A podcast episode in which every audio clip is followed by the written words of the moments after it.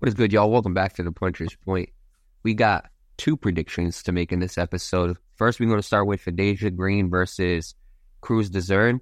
I think that that is the co-main event, and then we got the main event, which is Jake Paul versus Andre August, and this is going to be happening on December fifteenth at the Caribe Royale Resort in Orlando, Florida.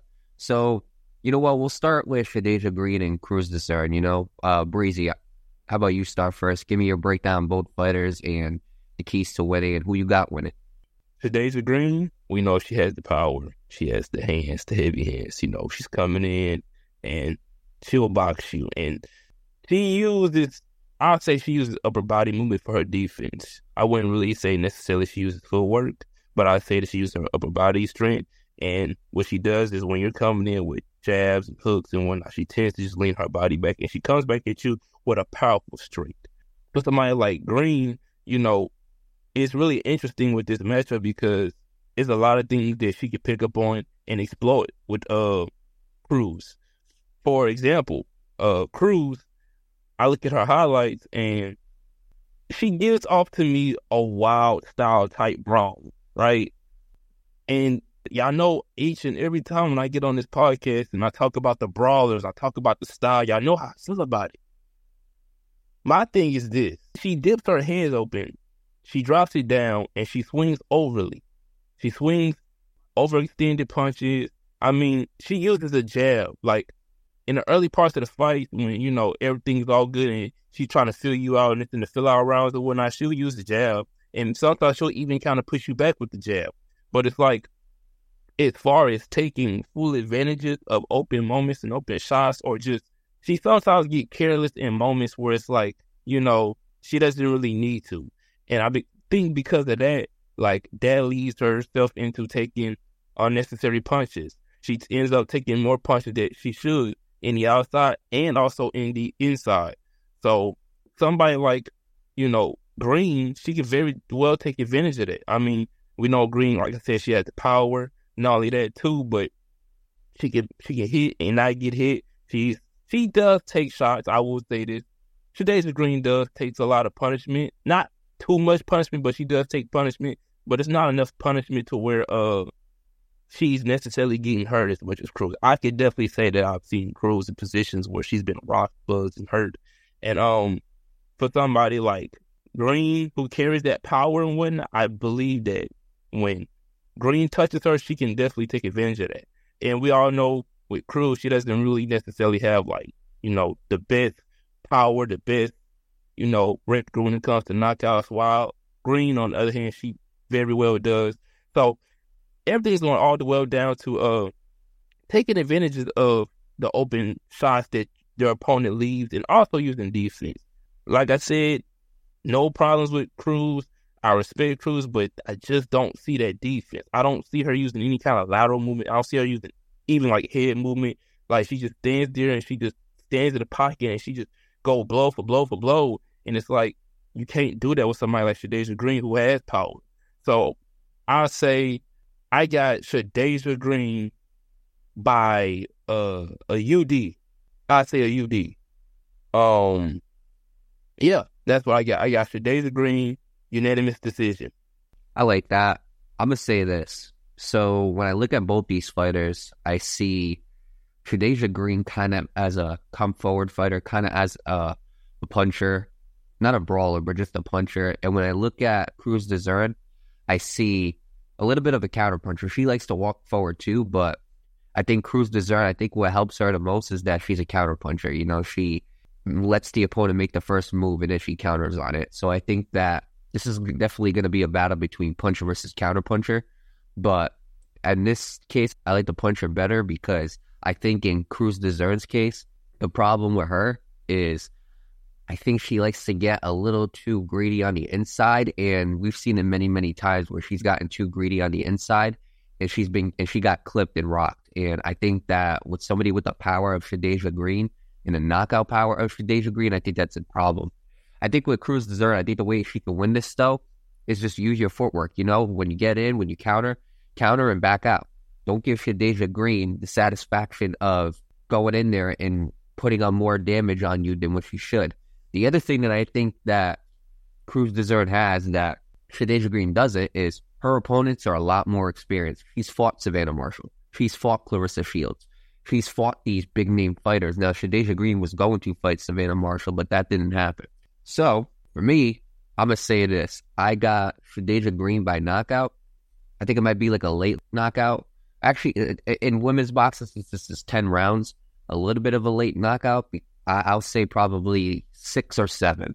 Because, in my opinion, Crews Dezurn, her gas tank is not the best when she gets past the fourth or fifth round, it usually starts to deplete right there. And I think Shadasia Green, as long as she keeps walking her down and clipping her, I think that's going to be an issue. So now, let's get to the main event Jake Paul versus Andre August.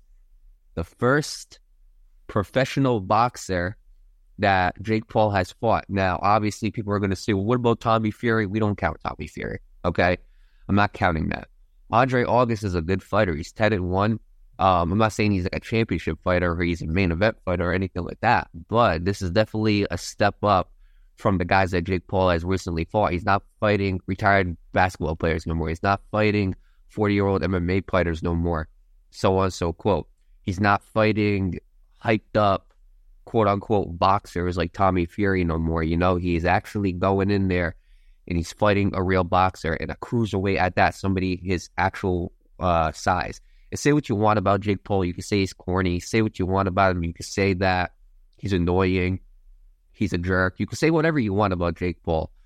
You know, all the criticisms that you hear about him. But the one thing that you guys can't take away from him, I think, now is the respect. He's going in there and he's fighting a guy like Andre August. Andre August has incredible power. I think he has the potential to knock out Jake Paul.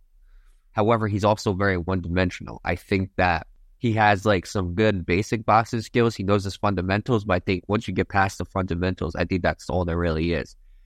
And Jake Paul, I mean, he, he has a little bit more than fundamentals. You know, he's not the complete boxer yet. He's one of he's probably the best out of that whole influencer group, but he has a little bit better than just the fundamentals. But I do think that this is going to be a back and forth fight, so to say.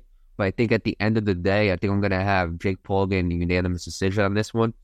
I think the reason why is because for this fight, I think he's taking it extremely seriously. And not saying Andre August isn't, because this might be Andre August's first fight where he can get his name out there. So obviously, you don't want to lose to the quote unquote Disney Channel star or the quote unquote YouTuber. You want to go in there and you want to make a statement. But I think with Jake Paul, I think he's hungry for it. I really do think that he has proven as of right now, if he continues on this path, that he wants to be a world champion fighter. Now, if he ends up fighting Andre August, hypothetically beating him, and then says, "Oh yeah, I want Nate Diaz in MMA," or "I want Diaz in a rematch in boxing," nobody wants to see that, dude. Nobody wants to see him go back to fighting MMA fighters, or he goes, "I want KSI."